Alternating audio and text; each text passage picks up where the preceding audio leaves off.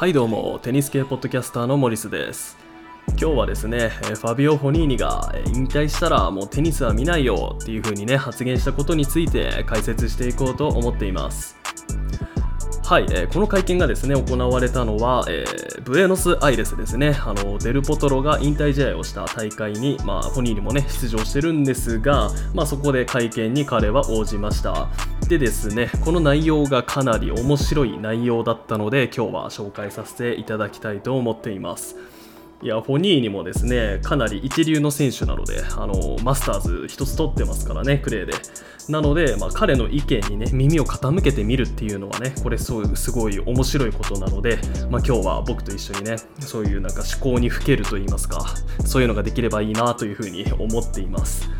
本当にテニスの未来についてこれからはね話していくので結構感慨深いと思います。まあ想像するの意味ないだろうみたいな、そういうふうに思う方もいると思うんですけど、まあこういうのをね想像してみるの面白いじゃん、だからやってみましょうよ。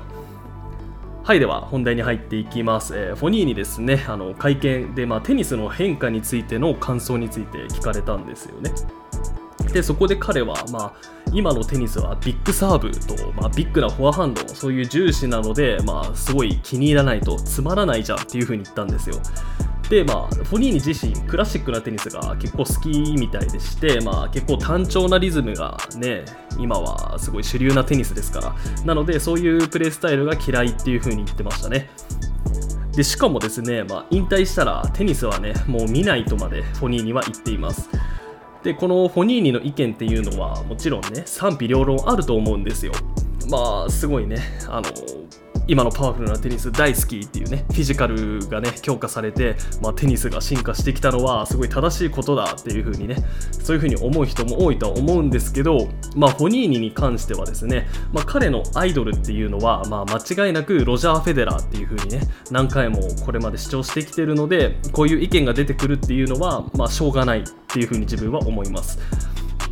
まあ、例えばですね、フォニーニはかつて、まあ、フェデラーへの憧れや愛着を表すためにですね、まあ、すごいことを言ってたことがあります。えー、インタビュアーからですねある質問を投げかけられました。えー、ビッグスリーの中で誰のね誰かのチケットを買わなきゃいけない状況の時、誰のチケットを買いますかっていうふうに聞かれた時、フォニーニはねフェデラーというふうにね即答しました。えー、もちろんナダルとかねジョコビッチにもねちょっと悪いんだけどやっぱフェデラーかなみたいな、そういう言い方をしてたんですけど、やっぱりそれだけねフォニーニはパワフルなテニスより芸術的な、まあ、クラシカルなテニスが好きなんでしょうね。でまあそれはフォニーニ自身のプレイスタイルにもその特徴は現れていると自分は思っています。えー、彼すごいテクニカルな選手ですよね。まあフェデラーに憧れてるってのがすごい一目でわかるような選手だと思っています。例えば、まあ、彼全豪オープンのダブルスでね優勝してるぐらい基礎的なテニスのねあの基礎力っていうのはすごい上手い人です。テクニックはすごい高いですよね。特にね個人的に好きなのは彼のライジングですね。まあ美しい、あのすごい力を入れてないように見えてるのにねやっぱ高い打点から引っ叩く感じ、あれがすごい好きです。でしかもまあフォニーニは今さんじゅうよんさいですから、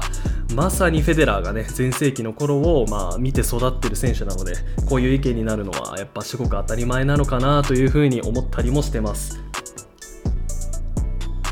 でここからはですね、まあ、テニスの未来について語っていこうと思うんですが、まあ、強打がねすごい主流になってペースが単調になってきた現代ではテニスはね今後どんどんつまんなくなっていくのかどうか、そういうことについて話していきましょうよ。えーまあ、今はですねサーブプラスワンっていうねあのサーブ&ボレーだと、まあ、リスクが高いですから、そのサーブを打った後の、まあ、いち球目で、まあ、主導権を握ってさん球目で決めるっていう、そういうサーブプラスワンっていう戦術が今流行りなのは、まあ、皆さんもねご存知だと思うんですが、まあ、自分はですね今のねこういう、まあ、短いラリーで終わらすことが、まあ、主観に置かれているテニス、今後もね全然面白いと思っています。まあ、なぜかと言いますと、逆にねフェデラーみたいな、まあ、テクニカルな選手が今後はね際立っていくと思うんですよ。あの例えば今年のね全豪オープン、まあ、アシュレイ・バーティ女子の話になってしまうんですが優勝しましたよね。で彼女は本当にスライスがすごい必殺ショットだっていう風に今年は褒めたたえられたと思うんですけど、あれこそね、なんで彼女のスライスがこんだけ目立ったのかって言いますと、まあ、今の女子テニスはウィリアムズ姉妹がね持ってきたパワーテニスがまあ主流でブームなわけじゃないですか。でそれはですね、男子よりも顕著でして、まあ、女子のテニスを見たことある方ならわかるんですが、まあ、ポーラ・バドサとか特にそうなんですけど、ずっとハードヒットを続けて、まあ、ミスするかそれかエースを取って終わるかみたいな、長いラリーずっと単調に続くみたいな感じですよね。まあ、男子で例えるならばルブレフみたいな、そういう感じの選手が多いんですよ。だけど、まあ、バーティーはですね、身長が低いからそういうテニスができないんですよね。フィジカル的に恵まれていない、彼女もねひゃくろくじゅうろくセンチしかありませんから。なので、まあ、その状況を打開するために彼女はこれまでにテクニックを磨いてきたわけですよね。で今それが実を結んで、すごい彼女のプレーって美しくて面白いじゃないですか。なのでこういう選手がね出てくる恩恵って言いますか、まあ、バーティーがねこういうテニスを身につけるきっかけになったのが、こういうフィジカルなテニスが流行ってる中で、フィジカルなんか足りない自分が対抗するにはどうすればいいのかっていう風に考えた末の、まあ、結果ですよね。なので今の単調なテニスっていうのは逆にね、こういうテクニック系の選手が出てくることに関してはね、そうやってなんかスター選手が、ね、新しい形のスター選手が出てくるっていう意味では自分すごい歓迎してます。まあ、昔にね振り返ってみますと、まあ、結構時代繰り返してると思うんですよね。例えば昔だってねサーブ&ボレーヤーばっかりだったわけじゃないですか、あのマッケンローとかね。まあですけどそこにね現代テニスの父と言われるビヨン・ボルグがね後ろからストロークでそういうボレーヤーたちをバッタンバッタンとなぎ倒していったからこそ、まあ、今のストロークの時代が来たわけじゃないですか。なのでですね、まあ、こういう単調なねパワーテニスがつまんないっていう風にね嘆くんじゃなくて、誰がゲームチェンジャーになるのかなっていう風に探してみるのもすごい面白いと自分は思うんですよ。まあ、あと、まあ、反論する人の、ね、意見を、まあ、持つとしたら、まあ、パワフルなテニスっていうのも自分はすごい好きですよ。あの例えばね、まあ、デルポトロとか、まあね、ほぼ引退みたいなそういう状態になってしまいましたけど、彼の全盛期なんて見てて最高だったじゃないですか。あのビッグなフォアハンドとねビッグなサーブで、まあ、フォニーニのねこういうなんか単調なの嫌いみたいな、すごい爆発的なフォアハンドと爆発的なサーブ見るのはもう飽きたんだよみたいな、そういう、ね、意見を持つ人も分かるんですけど、こういうねなんか面白いと言いますか、やっぱいい選手もいるわけですから。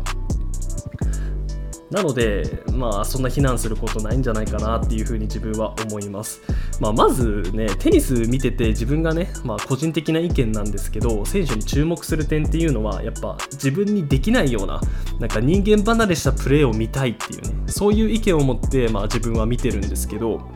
まあ、そんな中でやっぱり人間離れしたフィジカルを持ってないと、今のツアーでパワーでね、打ち勝っていくっていうのはできないわけじゃないですか。なので、まあ、そういう見方はするのもいいと思うんですけどね。あのやっぱジョボ、ジョコビッチのねあの軟体動物みたいな動き見て、あんな俺絶対できないわみたいな、そうああいう風になってみてえなみたいな、そういう見方っていうのもすごい面白いとは思うんですよね。なので、まあ、フィジカル重視のねパワーヒットな今のプレーっていうのも、まあ、多分自分のねテニスのなんか見方がやっぱ一方向にしかなってなくて、多方面で見てみるっていうのがね、そういうのが大事なのかなっていうふうに自分は思います。まあ、なので現代テニスを悲観する必要っていうのは全然ないですよね。まあ、単調すぎてルブレフのテニス退屈って人もまあいるとは思うんですよ。まあ、ですけどそういう人はですね、まあ、自分のおすすめなんですけど、ぜひねテニスをやってみてほしいです。あの自分が思ってるテニスのね最強の楽しみ方っていうのは、まあ、こうやってねプロのプレーを画面で見て、でそれをですね実際コートに立って実践して真似してみるみたいな、そこまでがワンセットでテニスの楽しみ方、そういう風にね自分は思ってるんですよ。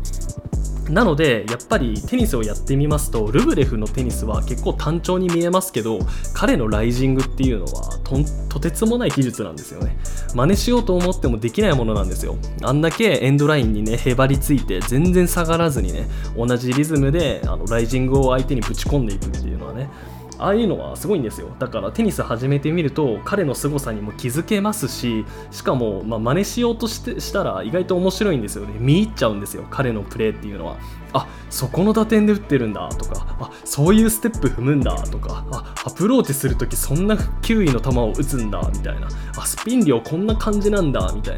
な、そういう楽しみ方っていうのもね、やっぱ自分の楽しみ方の幅を広げていくっていうのが今後のね、現代テニスを楽しんでいくコツになるんじゃないかなっていうふうに、まあ、自分は本人の話を聞いて思いました。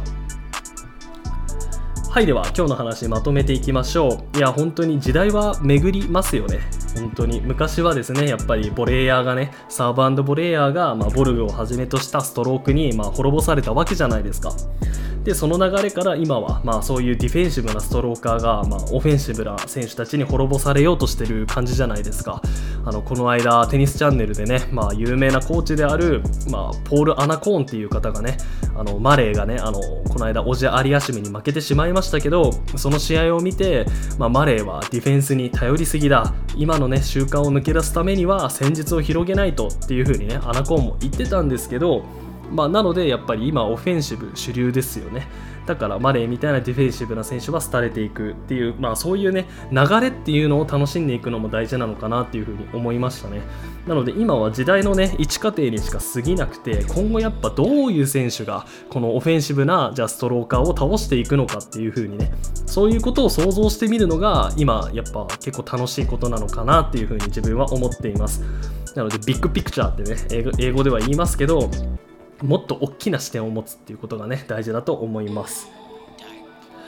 はい、では今日は以上となります。えー、自分はですね、こういう話をまあ公式サイトでテキストの形としてですね出したりですとか、あとはツイッターでね、まあ、結構面白い情報を流したりもしてますので、ぜひそっちの方もチェックしてみてください。えー、概要欄に自分のやっていることは全部載っています。はい、ではありがとうございました。